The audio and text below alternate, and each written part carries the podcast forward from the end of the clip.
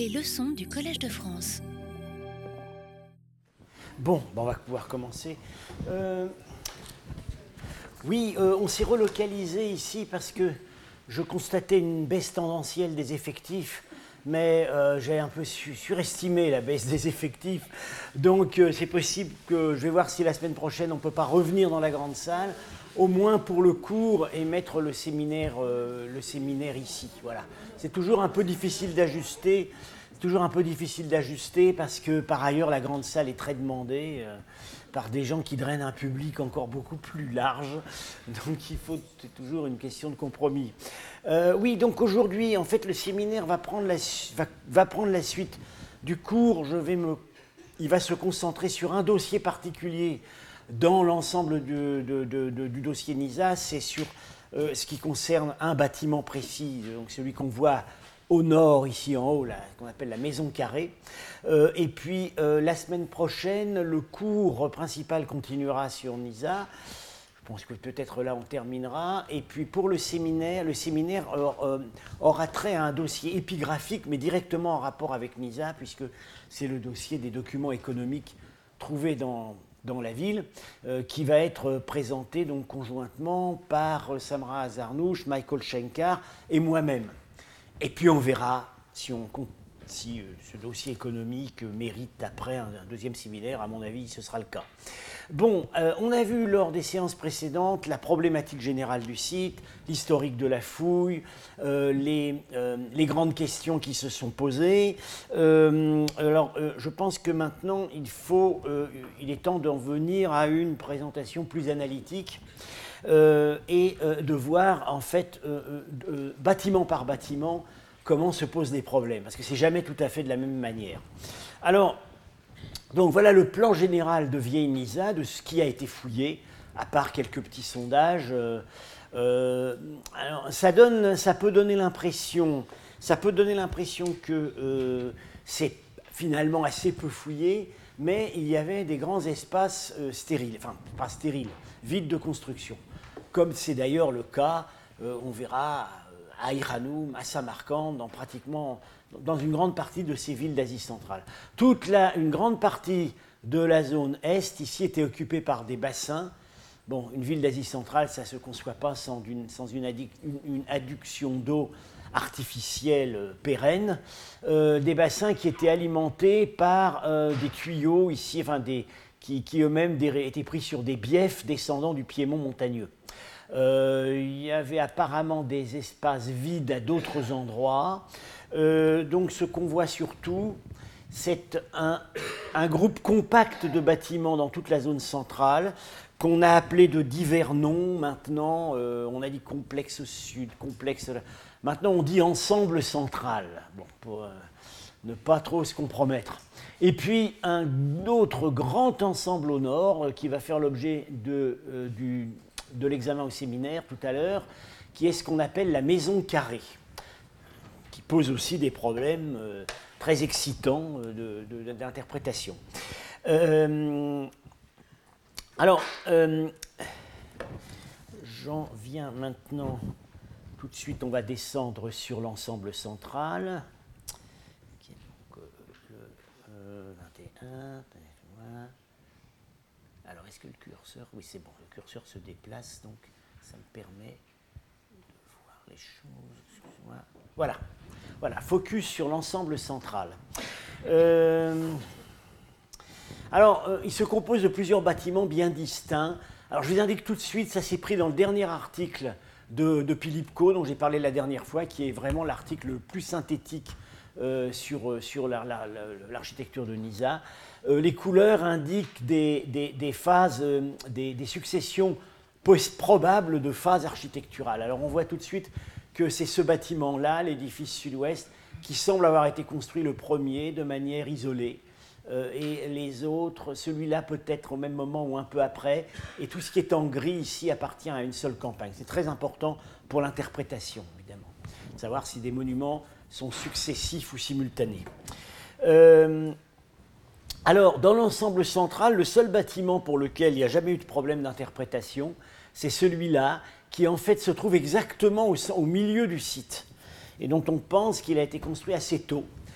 qu'on appelle donc le bâtiment nord-est. Bon, il n'y a jamais eu de. On y a retrouvé de grandes jarres à vin. Voilà. et il est, tout à fait clair que ce bâtiment a eu une fonction de réception, de, banquet, de réception. Il n'y a jamais eu de, problème de, quant à son interprétation. Ensuite, on a, ce qu'on appelle la Grand Place. Euh, et ce qui est en grisé ici, c'est le rempart ouest. Donc vous voyez, il y avait une, ruelle qui courait le long du rempart. Et, ici s'ouvrait la grande place par laquelle on accédait au nord. Alors évidemment, c'est cette grande place qui est en réalité le vrai cœur, le vrai cœur de la ville. Euh, de même qu'à Ikhanoum, on verra plus tard, d'une certaine façon, le vrai cœur de la ville, c'est pas ce qui est construit, c'est ce qui n'est pas construit, c'est-à-dire l'immense cour du palais.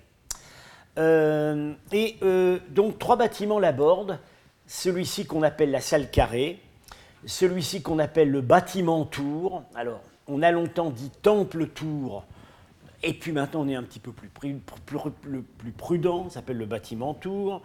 Euh, celui-ci qu'on appelle l'édifice rouge, qui était donc ici en premier, et au sud, un bâtiment, à vrai dire, vraiment bien mystérieux et euh, vraiment euh, impressionnant, on va voir ça, qu'on appelle, appelle aujourd'hui qu'on appelle la salle ronde, qu'on a toujours appelé la salle ronde. Euh, alors, Nisa se serait bien prêté à un exercice qui se pratique beaucoup aujourd'hui dans les publications archéologiques, qui est la restitution en 3D. Alors éventuellement la restitution animée en 3D. Alors on a fait ça pour Aïranoum, on verra ça quand on va aborder l'histoire de ce site. Euh, euh, bon, pour Nisa, ça n'a pas été fait, alors que vraiment, ça s'y prêtait bien. Euh, on a simplement donc des tentatives de restitution globale pour. Alors voilà, ici la salle carrée. en fait, ce sont deux tentatives successives de coupe intérieure et une tentative de vision de la façade nord animé avec des, baies encadrées par des redans qui forment des, arcs. Euh, un, type d'animation des façades qu'on retrouve en Asie centrale un peu à toutes les périodes. On sait maintenant qu'on a ça à Gonour à l'âge du bronze, dont a parlé Henri-Paul Francfort la dernière fois, et on a ça, on, jusqu'à la période islamique. Euh, l'urbanisme le, type d'urbanisme qui s'exprime à Nisa, bien que ce soit donc une ville antique, euh, n'est pas, pas ce qu'on a l'habitude d'associer à l'urbanisme hellénistique, qui est l'urbanisme dit hippodamien, c'est-à-dire un urbanisme en îlot, euh, rectangulaire euh, ou carré, avec un réseau orthogonal de rues, ce qu'on a à Alexandrie, à Apamée, dans, dans, toutes les grandes fondations hellénistiques. Euh, mais qu'on n'a pas à Iran. Euh, en fait, ce type d'urbanisme orthogonal n'est pas présent, on ne le voit pas en Asie centrale, ou on le voit simplement partiellement euh, à l'époque antique. Il apparaît, mais à l'époque base antique. À partir de là, on a effectivement, dans, les, nouvelles fondations urbaines, depuis le 5e siècle, un système d'îlotage qu'on ne voit pas, qu'on ne voit pas aller. Alors ça pose, ça pose évidemment ça pose un grand problème en ce qui concerne le. Ça soulève toute la question de, de, la, des, limites, des limites de la contribution de l'urbanisme grec à ces villes. Euh, le, euh, c'est un, euh, le type d'urbanisme qu'on a ici, on, on, on l'a qualifié d'urbanisme agglutinant. En fait, les, voyez, les bâtiments se collent les uns les autres en ménageant des circulations assez étroites, mais en même temps des espaces vides, hein, comme on a la grande cour euh, et, les bassins à l'est. Euh, d'une certaine façon, euh, en moins marqué, c'est aussi la situation, j'anticipe là, qu'on a, c'est aussi la situation qu'on a à Iranoum, voilà, où le, sauf que à Iranoum, la ville est structurée en fait par une grande rue nord-sud, mais euh, sinon, euh, euh, on, ne, voit pas cet, urbanisme par, par îlot. on a, on verra, ce sont des systèmes de grands corridors, de filtrage, de, tout ça étant centré sur le palais au sud. Ici, on avait, semble-t-il, effectivement un système de croisillons. C'est le quartier d'habitation, qui a donc une seule maison a été fouillée, mais il, est, très limité dans l'emprise générale de la ville. Euh, alors, on voit aussi que d'une manière générale, euh, il, faut, garder à l'esprit que ce qu'on voit là, c'est l'état final, tel qu'il se présente, disons, selon les théories, à la fin du deuxième siècle avant notre ère ou au premier siècle avant notre, ou au premier siècle avant, euh, ça s'est fait progressivement, ça s'est rempli progressivement. Au début, il semble qu'on ait ce bâtiment qui est isolé, et puis, euh, disons, une pensée générale a surgi, et on a décidé à un certain moment de structurer une grande place euh, en, euh, remplissant, en en remplissant deux côtés. Ce côté-là étant de toute façon pris par le rempart, et celui-là étant libre, étant laissé libre, car il est l'accès, car étant l'accès. Donc une évolution progressive à la fois vers la structuration, la structuration autour de la grande place, et également vers le colossal, vers des proportions de plus en plus colossales pour les bâtiments autour. par rapport à celui-là qu'on va voir dans un instant, les autres manifeste des proportions plus, plus, plus grandioses. Euh, alors, euh, un mot sur le matériau de construction. Le matériau de construction généralisé, c'est la terre crue, sous ces deux formes sous lesquelles on, la connaît en Asie centrale, c'est-à-dire euh, la, brique, la brique crue, séchée au soleil, et ce qu'on appelle en français le pisé, mais le terme, le terme local c'est parsa, ce sont c'est ce qu'en anglais aujourd'hui on appelle rammed earth, plus, ou moins. Ce sont des, grands blocs de terre euh, parallélépipédiques euh, qu'en fait euh, on les monte pas les grands blocs, c'est pas euh, on, les, on, monte des couches de glaise sur le mur et, au fur et à mesure que ça sèche, on découpe ça en blocs. ce sont les deux, les deux grandes techniques. Par ailleurs, un usage assez abondant de la brique cuite, qu'on retrouvera aussi à Iranoum. Quant à la pierre, un usage très limité, euh, pas du tout pour les murs. Il n'y a aucun mur, aucun bâtiment n'a un mur en pierre. Même pas pour les colonnes, ce qu'on avait quand même à Iranoum. Ce qu'on a quand même à Iranoum. Euh, on, a, on a uniquement la pierre pour des éléments vraiment de décor architectural, les bases de colonnes, et seulement dans une première phase, parce qu'après ça devient systématiquement en brique cuite. Euh, des pilastres contre les murs. Euh, voilà, c'est encore plus limité qu'à Iranoum. Euh, alors, on a lu, on a parfois dit, on a parfois dit, bon, la pierre, les carrières de pierre sont peu accessibles en Asie centrale, il faut aller loin, il faut aller dans la montagne, on travaille avec ce qu'on a sous la main, etc. Madame Pougatchenkova avait euh, fort justement, qui était donc architecte de profession, euh, s'était renseignée sur les ressources en matériaux de construction dans la zone de Nisa et euh, elle s'était aperçue qu'à 10 km du site, on a dans la montagne d'excellentes carrières de calcaire, d'un calcaire de bonne qualité. Donc là, c'est absolument sans équivoque, c'est un choix culturel c'est pas un choix technique. Enfin, oui, c'est un choix technique si on veut, mais la contrainte n'était pas environnementale. C'est un choix. Alors, euh, bon, il y a toute une, il y a toute une discussion. la question revient toujours de manière récurrente dans les publications sur l'Asie centrale. Pourquoi la brique? Pourquoi la pierre? Alors on dit euh, ah, euh, il y a le critère antisismique. Il y a de gros tremblements de terre. Mais alors, ce critère antisismique, on lui fait dire un peu tout ce qu'on veut.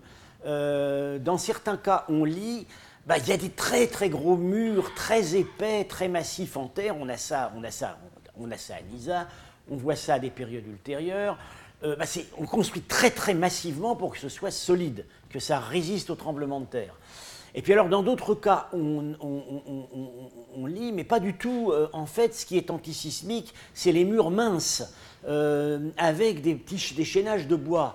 parce que ben, en cas de tremblement de terre, c'est plus élastique, ça fait moins de dégâts quand ça s'écroule, et puis surtout, ça se reconstruit plus facilement. Donc vous voyez, l'argument se retourne littéralement comme une chaussette. on, peut absolument, on, peut absolument dire les deux. ça ne veut pas dire que les préoccupations antisismiques n'étaient pas présentes, mais on n'a pas, pas actuellement trouvé euh, la réponse miracle euh, s'appliquant à tous les cas. Euh, alors, bon, il, est évident au simple vue, au simple, avec un simple regard sur ce plan, que il y, a des questions fondamentales qui se posent. tout simplement, est-ce qu'il est est s'agit bien d'une ville? On doit, on, doit, carrément se poser la question dès le début. Euh, tout ça, euh, où habitait-on? Euh, on, ne décèle pas, on ne pas ce qu'on pourrait appeler de quartier résidentiel. le, alors, autre question, autre question on a déjà vu dans les séances précédentes que la question, le, problème du rapport entre les vivants et, le culte des morts est omniprésent dans les raisonnements, dans les raisonnements sur l'interprétation du site. Euh, mais ces morts, où étaient-ils Sous quelle forme? Euh, Où étaient leurs tombeaux? Y avait-il des tombeaux? Est-ce que c'était uniquement mémoriel? Bon, c'est des questions qu'on va être, euh, qu'on a posées et qu'on va être amené à poser. Alors maintenant, on va faire une petite promenade guidée d'édifice en édifice, donc descendre à un niveau euh, plus, euh, euh, plus terre à terre. J'ai donc mentionné qu'autour de la Grande Place, le premier édifice bâti semble, on le sait maintenant, a été l'édifice rouge qui pendant longtemps n'était pas fouillé, et en fait il a été fouillé par la mission italienne au cours des 20 dernières années. Cet édifice rouge est surtout blanc. Euh, le, terme d'édifice rouge, vous allez voir tout de suite pourquoi il a été, euh, pourquoi il a été adopté, mais en réalité, ce n'est pas la couleur dominante. Alors, on voit tout de suite que c'est un bâtiment qui au départ était isolé, parce qu'il y a des fenêtres qui ouvraient partout. Euh, il, a plusieurs, il, a, il, a, des entrées en fait de tous les côtés. Ah, son orientation principale étant quand même ouverte au nord. Alors, très clairement, euh, cet édifice a été retrouvé absolument complètement vide, presque complètement vide de tout. mais c'était clairement un édifice de parade. voilà voilà le portique d'entrée et euh, vous pouvez voir, surtout sur cette photo, vous pouvez voir que sur deux niveaux, la première marche quand on entre sous le portique, enfin la marche, qui, le dénivelé du portique et le fond du portique, c'est tapissé de dalles de... Alors là c'est de la pierre, euh, de dalles de pierre euh, qu'on appelle du point de vue technique en archéologie des orthostates, c'est-à-dire que c'est dressé verticalement, et qui ont un très élégant décor alors là, vraiment à la grecque, avec des cannelures, euh, des oves. Et, là, c'est pas, euh, pas alternativement en rouge et ocre. Il y avait aussi à l'intérieur, dans certaines pièces, des décors également complètement à la grecque, avec des, des, vagues enroulées, etc. Euh, en revanche, la salle centrale semble présenter un parti d'austérité euh, puisque euh, elle, est, euh, peinte en blanc, sans décor. Le décor est là, on voit très bien que on en mettait plein la vue pour les visiteurs qui arrivaient, qui entraient, et puis les choses devenaient plus sérieuses à l'intérieur. alors, que dire Que dire? C'est quand même bien difficile d'imaginer une fonction résidentielle permanente, même s'il y a des pièces annexes. Euh, bon, c'est évidemment un édifice qui était construit euh, pour euh, quelque chose de public qui avait lieu au milieu. il est clair que on était amené en présence de quelque chose ou de quelqu'un qu'on respectait. Pourquoi est-ce qu'on peut dire ça? Pas tellement à cause des quatre colonnes, après tout, euh, ça peut servir tout simplement à porter le toit, et on a ça parfois dans des édifices résidentiels, mais vous voyez, l'entrée depuis l'extérieur est en chicane. On n'est pas dans l'axe. Donc, euh, il y a une salle d'attente. Voilà. On n'est pas amené directement, on n'entre pas comme dans un moulin. Euh, ce qui semble être plutôt le cas ici. Là, on n'entre pas comme dans un moulin. Euh, alors, là, tout de suite, on débouche sur la, bifurcation habituelle à Nisa. est-ce un dieu, est-ce un roi qu'on vient voir?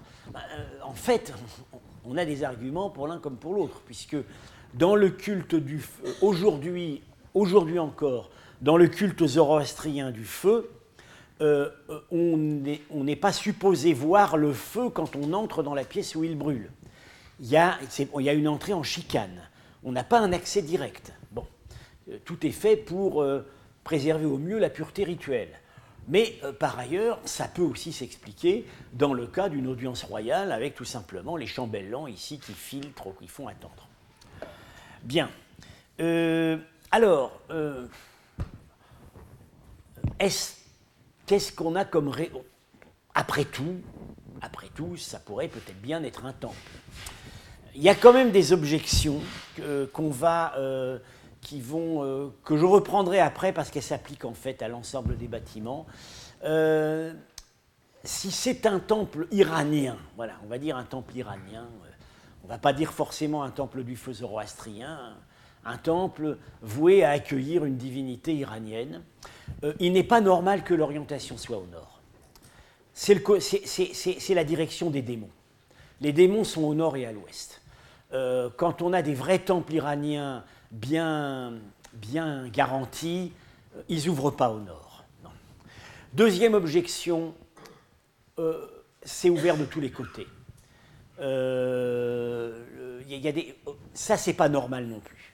Dans un temple iranien, c'est un système de filtrage, il y, a une, entrée principale. mais il y a même une seule entrée.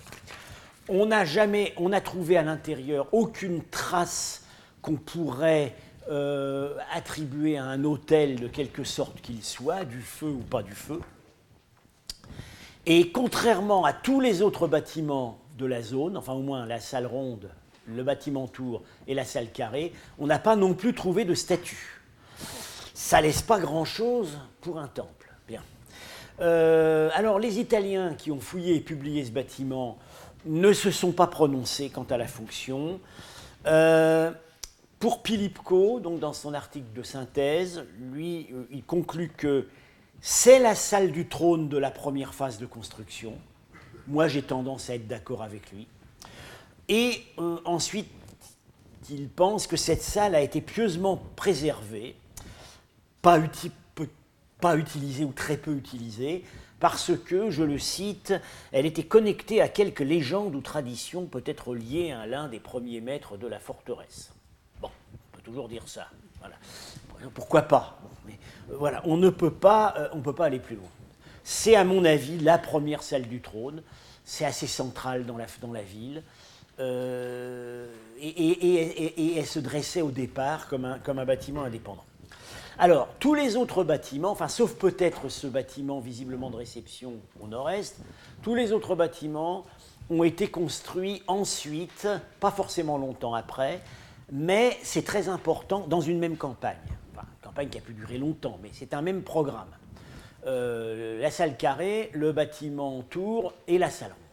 Euh, on, le sait, depuis peu de temps qu'ils ont été construits ensemble, parce que euh, d'une part, on a étudié ce sur quoi ils posaient, et ils posent sur une grande terrasse de nivellement du sommet de la colline qui s'étend partout. Donc on a fait ce, cet énorme travail de préparation pour les construire.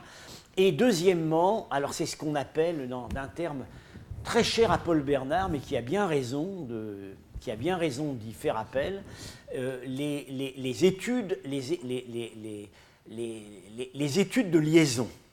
Paul Bernard à Iranum faisait ce que pendant longtemps les archéologues soviétiques euh, ne faisaient pas systématiquement. Il faisait toujours gratter, nettoyer au, lieu, au point de rencontre entre les murs et les bâtiments pour savoir s'ils avaient été construits ensemble ou pas. Pour une raison très simple, la brique crue, c'est la, brique crue se, superpose dans, une, dans construction en brique, dans une même phase de construction en brique crue, on va au maximum éviter euh, que, les, euh, que les maçonneries se touchent sans s'emboîter les unes dans les autres. Parce que ça, ça, crée une énorme fragilité, évidemment en cas de tremblement de terre, mais même vis-à-vis des infiltrations d'eau. Euh, donc, systématiquement, on va ancrer les murs et on va ancrer les bâtiments les uns dans les autres. Et quand quelque chose a été construit ensemble, c'est très rare qu'on n'observe pas ça. Euh, bon, c'est un système que, euh, qu'on voit très bien en se promenant dans les rues de Paris, dans l'urbanisme haussmanien.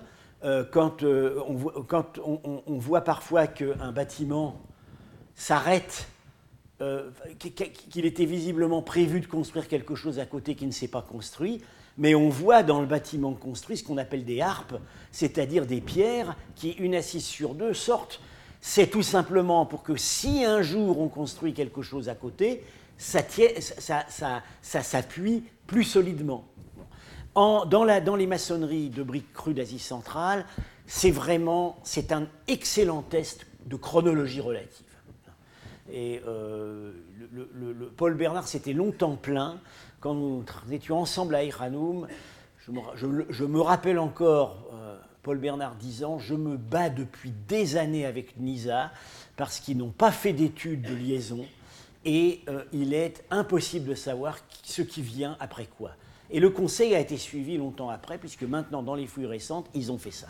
Et maintenant, on sait donc que tout ça, ça allait ensemble. Alors, la salle ronde. Ah, la salle ronde. Oui, évidemment, c'est la plus mystérieuse. C'est sur quoi, euh, euh, bah, tout de suite pour vous donner une idée, euh, oui, j'ai dû avoir la restitution, oui. alors, oui, voilà, vous montrer les données du problème. On est tout de suite dans quelque chose qui n'est pas banal. Bien. Euh, elle, a fait, couler beaucoup d'encre euh, depuis. Elle, a donc été dégagée euh, en partie par Marushenko, mais surtout par la fouille donc, de Masson et Pugachenkova après la guerre.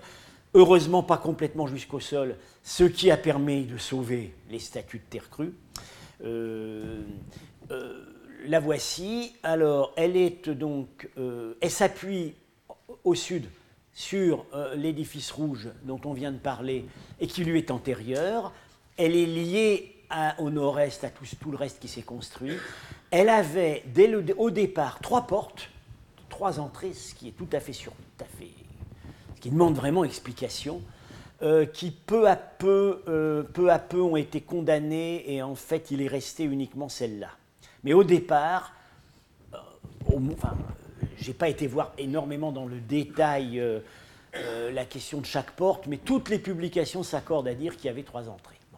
Euh, elle est au départ comme ça, simplement, sans corridor. Et elle a ensuite reçu une enveloppe avec un corridor extérieur. Cette salle ronde, à la base, est large de 17 mètres. Donc c'est vraiment des proportions très monumentales. Euh, alors, évidemment, euh, toute interprétation concernant la salle ronde doit maintenant intégrer le fait que c'est la seule salle dont un fragment de statue est fourni un portrait identifiable. C'est très probablement, et même pour moi certainement, Mithridate Ier, euh, qui en même temps est connu par les inscriptions économiques comme le fondateur de la vieille Misa. Euh, Mithridate Ier, donc probablement aux dernières nouvelles, euh, euh, ses dates de règne, 100, on disait 171, enfin maintenant c'est 165, 132. Le premier, le premier souverain Parthe à avoir atteint le niveau impérial, puisque c'est lui qui a chassé les Grecs d'Iran et de Mésopotamie. Alors, il n'y a pas que la statue en terre crue de Mithridate, il n'était pas seul. Il y en a d'autres qui, avec, avec, des, avec des femmes. Euh, euh, bon, il y a des femmes, il y a des hommes, il y a au moins un deuxième vieillard. Un deuxième vieillard. Euh, dont il reste pas grand-chose. Alors ça, je crois que c'est au moment des vieilles fouilles, c'est une vieille aquarelle, et puis ils l'ont récupérée après. voilà, on voit la barbe. donc, disons, voilà, il y a Mithridate qui a sa grande barbe, mais il y a d'autres personnages qui devaient être très vénérables aussi. Alors, euh, absolument tout fait problème à la salle ronde. Le premier problème, disons les deux principaux problèmes, c'est la restitution architecturale et, euh, ce qu'on peut dire sur la fonction. Alors voilà euh, la restitution, je dirais, officielle et classique, celle de Madame Pougatchenkova. voilà la salle ronde telle qu'elle se présente aujourd'hui. Et Madame Pougatchenkova l'a représentée comme donc vu de l'intérieur, un cylindre rond à murs verticaux euh, qui émergeait, qui était pris autour dans une maçonnerie carrée. Ça, c'est pas remis en cause. Et au sommet, euh, alors, un niveau de galerie avec des niches comportant donc en hauteur les statues dont on savait déjà qu'elles avaient existé, qui étaient tombées au sol, des pilastres, ça aussi, il semble que. Enfin, non, on n'en a pas vraiment la. Cela, on n'en a pas vraiment la preuve. Et en haut, euh, un plafond, euh, un plafond à caisson. Alors, euh, vous allez me dire, c'est une coupole. Non, alors dans l'esprit de Madame Pougatchenkova, c'est pas une coupole, c'est une fausse coupole.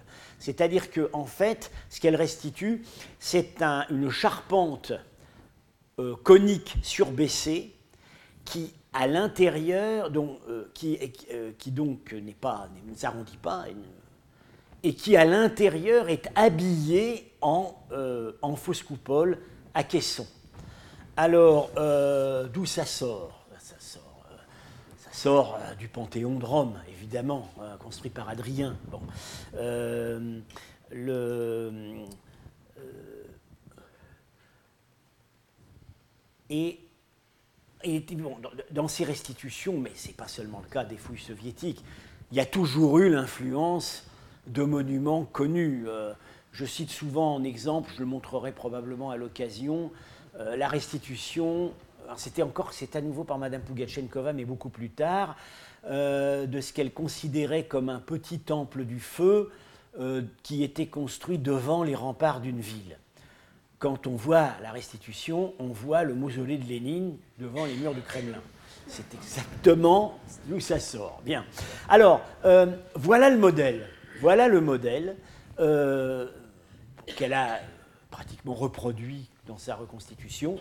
Euh, c'est pas, le choix n'est pas idiot, car c'est un bâtiment dynastique macédonien. Donc on est, dans l'ambiance, on est dans l'ambiance post-Alexandre. C'est l'Arcinéon de Samothrace. Euh, le, grand temple euh, construit euh, donc à Samothrace, donc pas loin en fait des côtes de Macédoine, par Arsinoé, la reine Arsinoé, épouse de, épouse de alors celle-là, ça doit être l'épouse de Ptolémée II, sœur épouse de Ptolémée II. Vous voyez? Alors euh, le bâtiment rond, euh, émergeant d'un cylindre, carré, en haut la charpente octogonale, habillée à l'intérieur en fausse coupole, à. C'est exactement de là d'où ça sort. Euh, alors, autre modèle possible, toujours dans un contexte macédonien, c'est le palais de Philippe de Macédoine à Vergina, avec, on, reviendra sur ce palais parce qu'il a fourni euh, il, a, alimenté, euh, il a alimenté la fureur interprétative des fouilleurs de Nisa lui aussi, mais il comporte un, une pièce plus petite mais quand même assez grande, elle doit bien faire euh, peut-être 10 mètres de... Ouais, ouais, fait bien 10 mètres de diamètre, qu'on appelle la tolos, qui est ronde et qui a beaucoup excité l'imagination des archéologues. Ces restitutions viennent de là. Bien. alors, les Italiens, la contribution des Italiens ne s'est pas donc arrêtée à découvrir la statue de Mithridate, ils ont complètement remis en cause la restitution architecturale. Pour eux, c'est ça. C'est-à-dire que c'est une coupole parabolique maçonnée euh, qui part du sol. C'est-à-dire que les, parois, au départ, ne sont pas verticales. Ça commence déjà à s'incliner. Et ils restituent en fait, bon, il y a, deux, restitutions possibles euh, alternatives, une avec euh, des baies qui ouvrent en haut, et une en fait où toute la partie coupole est aveugle et il y a uniquement des corridors qui feraient le tour. C'est une variante. Les couleurs sont authentiques. On sait que, euh, on sait que c'était blanc jusqu'au premier niveau. donc c'est 17 mètres de haut tout ça. C'était blanc jusqu'au premier niveau et rouge plus haut. rouge, on aurait, on serait attendu à bleu évidemment, mais on n'a pas, semble-t-il, trouvé de fragments, de morceaux tombés qui étaient bleus. Euh, alors, euh, la coupole part du sol. Alors, il faut que je retrouve euh, l'argumentaire. Excusez-moi. oui.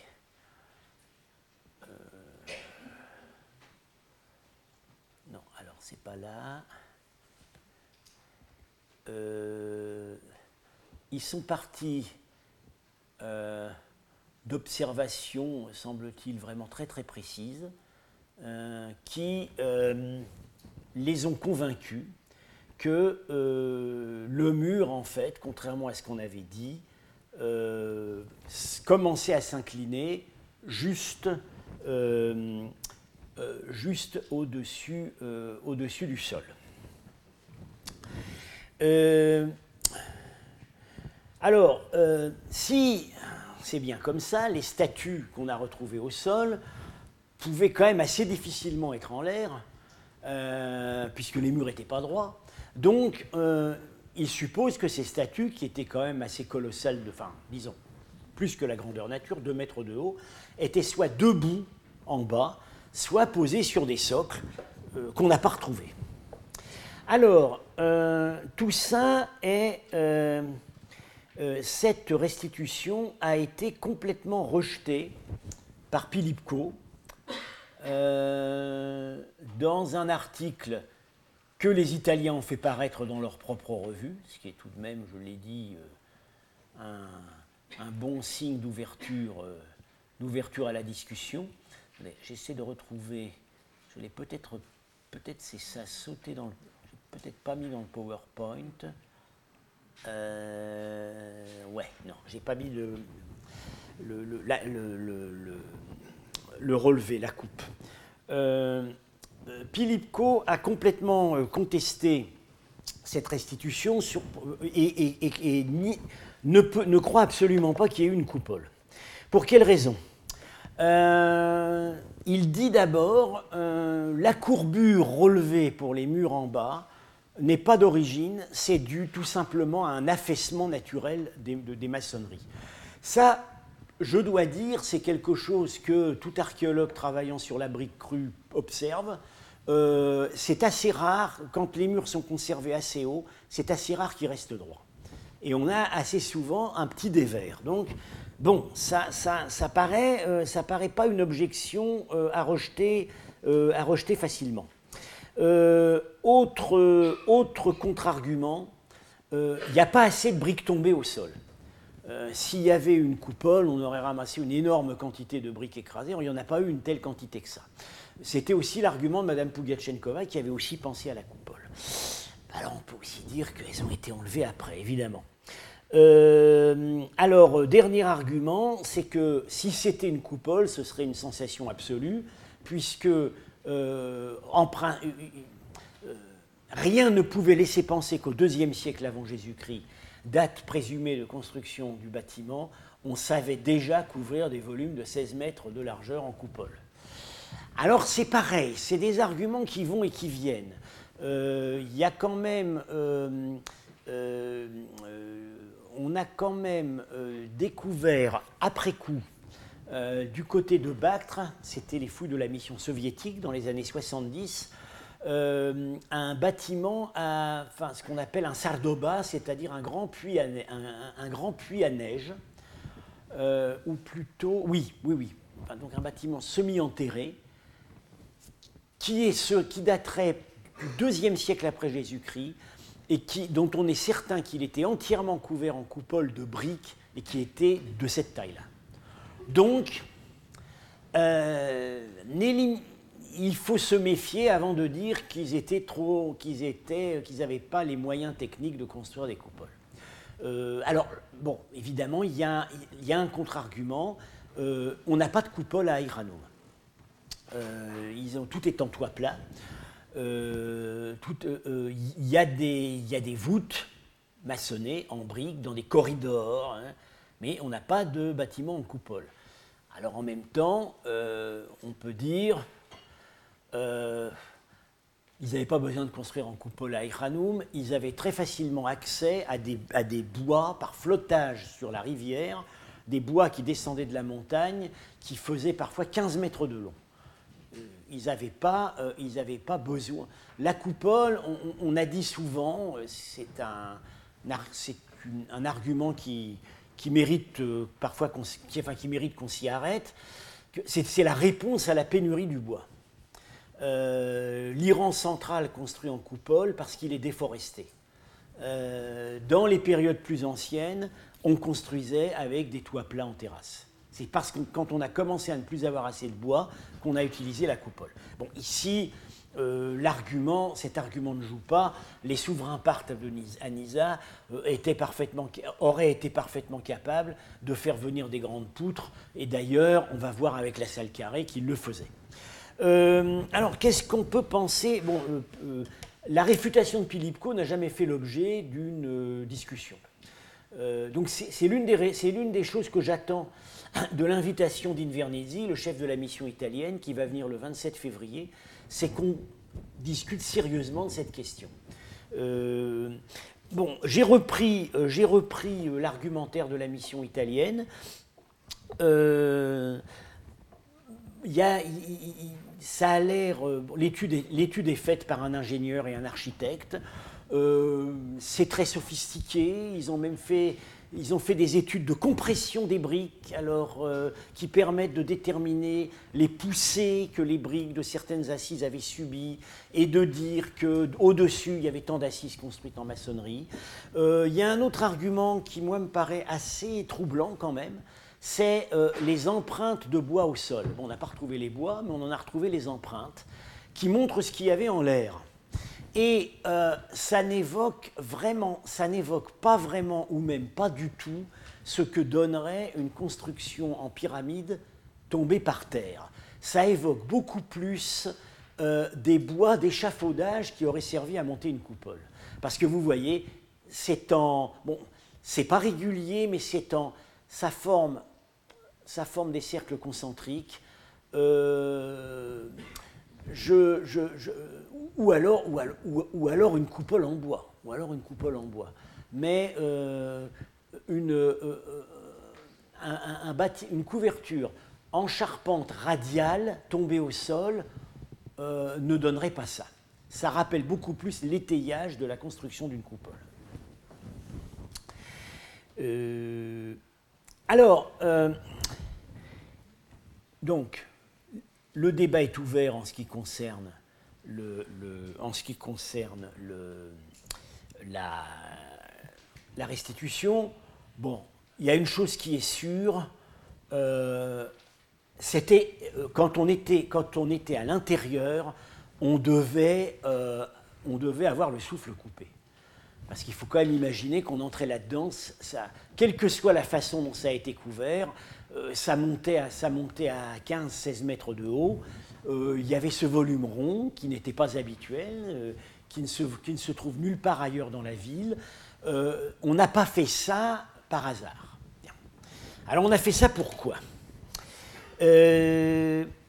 Alors, bon, coupole, édifice rond, ce qui va venir à l'esprit de l'archéologue de l'Iran, c'est le temple du feu parce que le temple du feu, tel qu'on le connaît à partir de l'époque sassanide, et plus tard, euh, se définit avant tout comme un, disons dans la majorité des cas, comme un édifice à coupole portant sur quatre colonnes. Euh, euh, on, est forcément amené à se poser la question. Alors curieusement, curieusement, Madame Pugachenkova n'a pas sauté le pas. elle, vous voyez, dans sa restitution, on sent comme une timidité. Euh, elle a mis un feu au milieu, mais un petit brasero bien discret. Elle aurait pu mettre euh, un bel hôtel du feu, comme on voit sur les monnaies sassanides, bien classique. Elle a mis un petit brasero, et puis euh, les prêtres, alors, bon, elle leur donne, ils sont en blanc, ils ont la tête couverte, donc, bon, elle a évoqué disons, une atmosphère de religiosité orientale, au sens un peu euh, folklorique du terme, mais elle n'est pas allée plus loin. Si elle, aurait très bien pu, euh, si elle avait sauté le pas, mettre un bel hôtel du feu sassanide et des prêtres avec le couvre, l'habit canonique, le couvre-bouche, euh, comme les prêtres parsis aujourd'hui. Elle l'a pas fait. Bien. alors, une autre hypothèse qui a été émise, euh, toujours dans, la perspective d'une interprétation religieuse. Euh, elle a été mise euh, dans les années 70 par Gennady Kochelenko. ce serait un mausolée. bon, des mausolées ronds, il y en avait. ce serait le mausolée du fondateur, c'est-à-dire le mausolée de Mithridate. en plus, maintenant, on a le portrait de Mithridate dedans. Euh, alors, euh, euh, pour Kochelenko, ce serait la confluence d'une tradition architecturale de type grec, telle que celle qui avait inspiré Madame Pugachenkova pour sa restitution, et de traditions architecturales propres aux ancêtres nomades des. Alors, on sait effectivement que sur le bas Sirdaria, il y a toute une série de bâtiments funéraires euh, qui combine en fait, qui combine le carré et le rond. Euh, des mausolées, enfin le principal, le, plus connu, c'est le s'appelle Tagisken. Euh, vous voyez, il y a une croix au milieu et c'est rond. Là, on est sûr que c'est des mausolées. Ensuite, on en voit d'autres où il y a quatre chambres carrées au milieu de ronds, etc. ça, c'est Koikrit Gankala, le plus connu, qui est en fait du 3e, 2e siècle avant Jésus-Christ, en plein Choresme. Euh, mais euh, on doute aujourd'hui, il a été publié comme un mausolée royal, on doute aujourd'hui qu'il s'agisse d'un mausolée. Euh, certains proposent maintenant d'y reconnaître un, palais-forteresse. Alors, bon, on voit bien, bah, le raisonnement a son attrait. les, Parthes arrivaient donc des déserts, des, steppes et des déserts du côté de la mer d'Aral et de la mer Caspienne n'arrivaient pas quand même totalement euh, dépourvus de traditions culturelles propres. Et euh, si leurs ancêtres avaient construit des mausolées de ce type, il serait assez logique qu'à Nisa, le mausolée du fondateur de la ville ait eu cette forme. Euh, bon, c'est pas sans difficulté parce qu'en fait, cette série de mausolées, comme vous le voyez, est très hétérogène qu'aucun en fait ne ressemble vraiment à la salle carrée de Nisa. Il n'y en a pas un qui soit rond inscrit dans un volume carré. Ils sont carrés inscrits dans les volumes ronds. Et euh, ils sont hétérogènes et appartiennent à des époques très diverses. Tagisken, en fait, est de l'âge du bronze. Ceux-là, euh, Babishmoulas, sont d'époque plutôt, effectivement, 3e siècle avant Jésus-Christ. L'argument est un peu difficile à manier. Euh, alors, Paul Bernard, lui, a euh, donc, comme je vous l'ai dit, la fois précédente, qui a suivi, lui, une ligne d'interprétation, disons, généralement très laïque dans, dans, la, le, euh, le, commentaire sur les monuments de Nisa, euh, ne croit pas du tout à l'hypothèse du mausolée pour plusieurs raisons. un mausolée qui a une triple entrée, ça paraît assez invraisemblable dans tous les cas, c'est comme les temples, ce sont des bâtiments dont on cherche plutôt à limiter l'accès qu'à la facilité. Et d'autre part, les modèles grecs qui ont été invoqués euh, ne, sont, généralement pas funéraires. Alors, euh, donc, ce qu'a proposé Paul Bernard, c'est une salle du trône. une de plus. on a déjà une avant avec le bâtiment rond. On en aurait une deuxième avec ça, on en a peut-être encore deux autres, une ou deux autres. Mais après tout, je serais amené à y revenir. Fait que plusieurs, plusieurs salles d'audience aient coexisté euh, n'est pas, euh, n'est pas forcément un défi à la logique. Euh, alors, euh, en plus, donc, l'édifice rond du palais de Vergina euh, est maintenant interprété comme une salle du trône.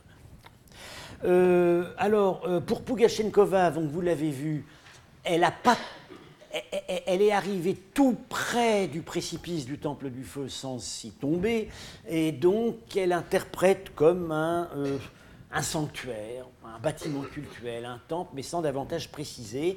Toutefois, euh, elle, a, parfois pensé et écrit, mais enfin, elle a souvent changé d'avis, que euh, les grandes statues de terre crue qu'elle est restituée en hauteur, c'étaient les douze dieux de l'Olympe.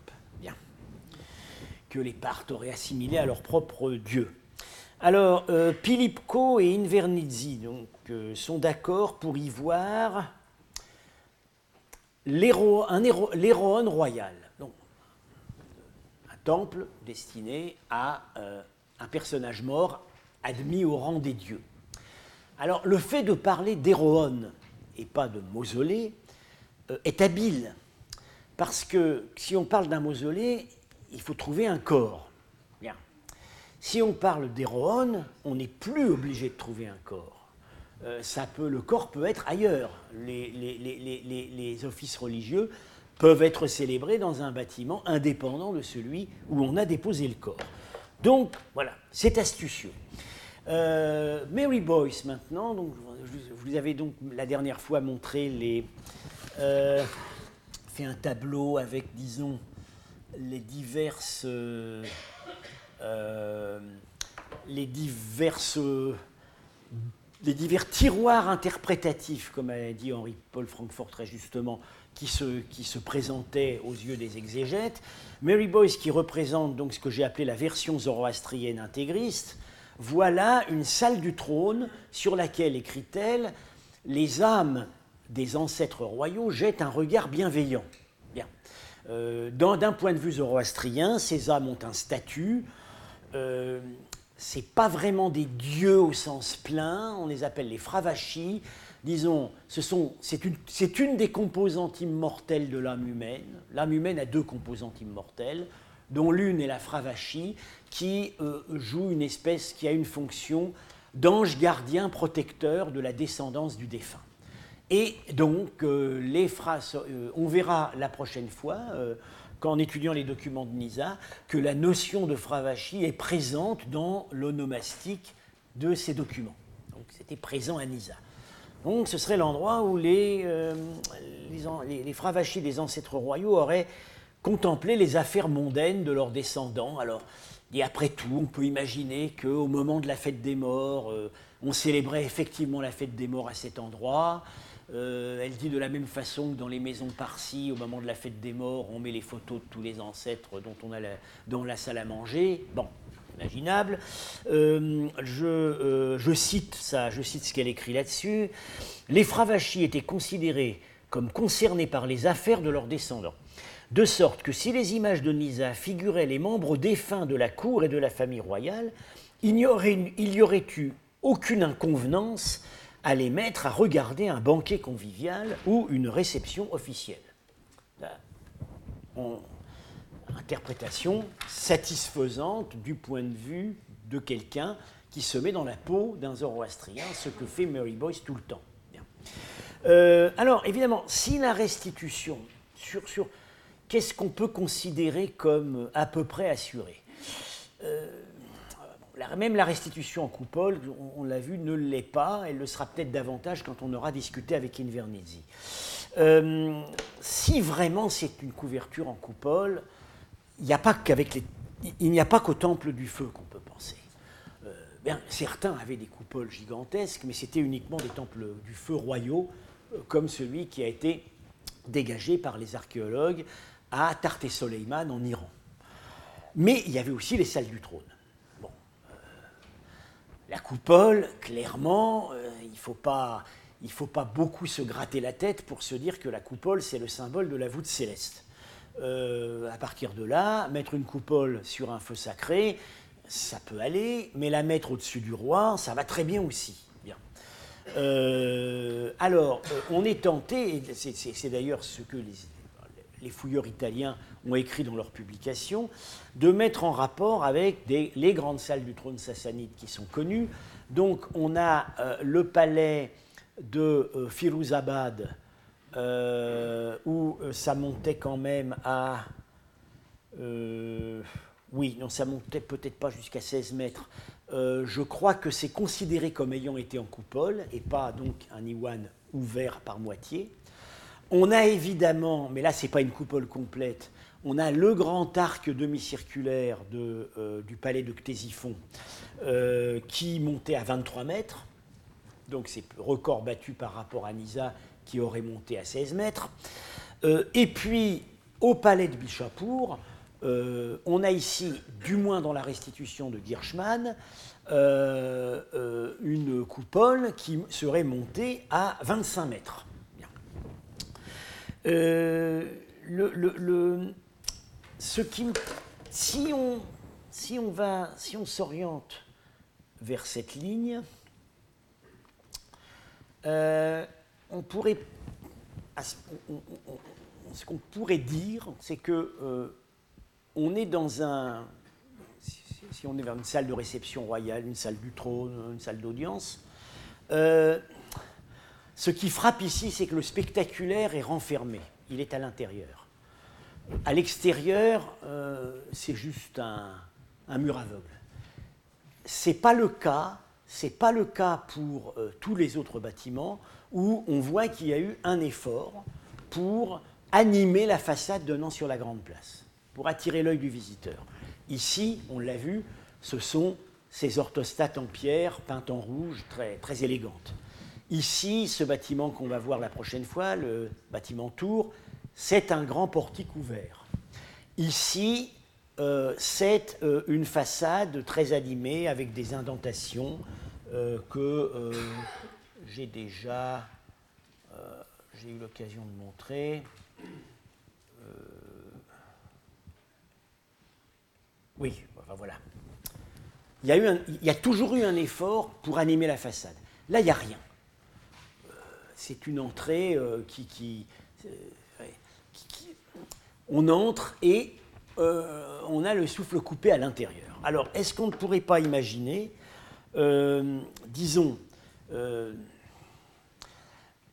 une salle d'audience, mais d'un caractère différent des autres, c'est-à-dire une salle destinée à des audiences plus sélectives. les autres grandes salles pouvant être destinées à des audiences plus publiques, et ici, des audiences où, disons, il y a peut-être une intimité plus grande avec la personne du souverain. Si je dis cela, c'est que euh, ce n'est pas sans précédent dans le monde iranien. Euh, c'est une question qu'on s'est posée à Iranoum, dont on parlera, dont on sera amené à parler bientôt, euh, avec où là, on est amené, plusieurs bâtiments euh, peuvent être euh, considérés comme des salles d'audience. Cette grande salle hypostyle ici, la grande salle à l'arrière, euh, au centre de ces blocs résidentiels, etc. et ça nous avait beaucoup frappé à l'époque de la fouille d'Aïranoub, quand nous allions visiter les palais moghols en Inde, cette hiérarchie des salles d'audience avec le, ce qu'on appelait, en persan le diwani am et le diwani khas. C'est-à-dire que chaque souverain, avait, et les souverains successifs, avaient en fait plusieurs salles d'audience dont ils se servaient selon les circonstances. Il y en avait une pour des manifestations plus publiques, plus ouvertes, et il y en avait pour des hôtes, euh, pour des hôtes d'un niveau supérieur. Et bon, je, suis amené, en, disons, en réfléchissant au fur et à mesure que je relis cette documentation sur NISA, je suis amené à me demander si on n'aurait pas quelque chose de ce style. C'est-à-dire, voilà, euh, à l'intérieur d'un même complexe cérémonial euh, des salles d'audience destinées à un public différent ou à des circonstances différentes. Euh, c'est pas le fin mot de l'histoire. Il sera quand même très important avec Invernizzi euh, de savoir ce qu'on peut vraiment dire sur l'aspect architectural de cette salle parce que ça, peut beaucoup influer l'interprétation. Donc, la prochaine fois, nous continuerons euh, notre visite guidée des monuments centraux de Nisa, avec donc la salle carrée, le bâtiment tour, la nécropole, car je pense qu'elle a en fait été identifiée. Et euh, je vais, euh, bon voilà, on va faire une petite pause avant de passer à la partie séminaire, où je vais concentrer euh, l'attention sur un bâtiment qui est donc en dehors de cet ensemble euh, de salles, de, ce grand ensemble structuré du centre de la ville, un bâtiment qui est à part et qui pose de très grands problèmes d'interprétation, la maison carrée. Euh, on a peut-être le temps pour quelques questions. Si, Retrouvez tous les contenus du Collège de France sur www.colège-2-france.fr.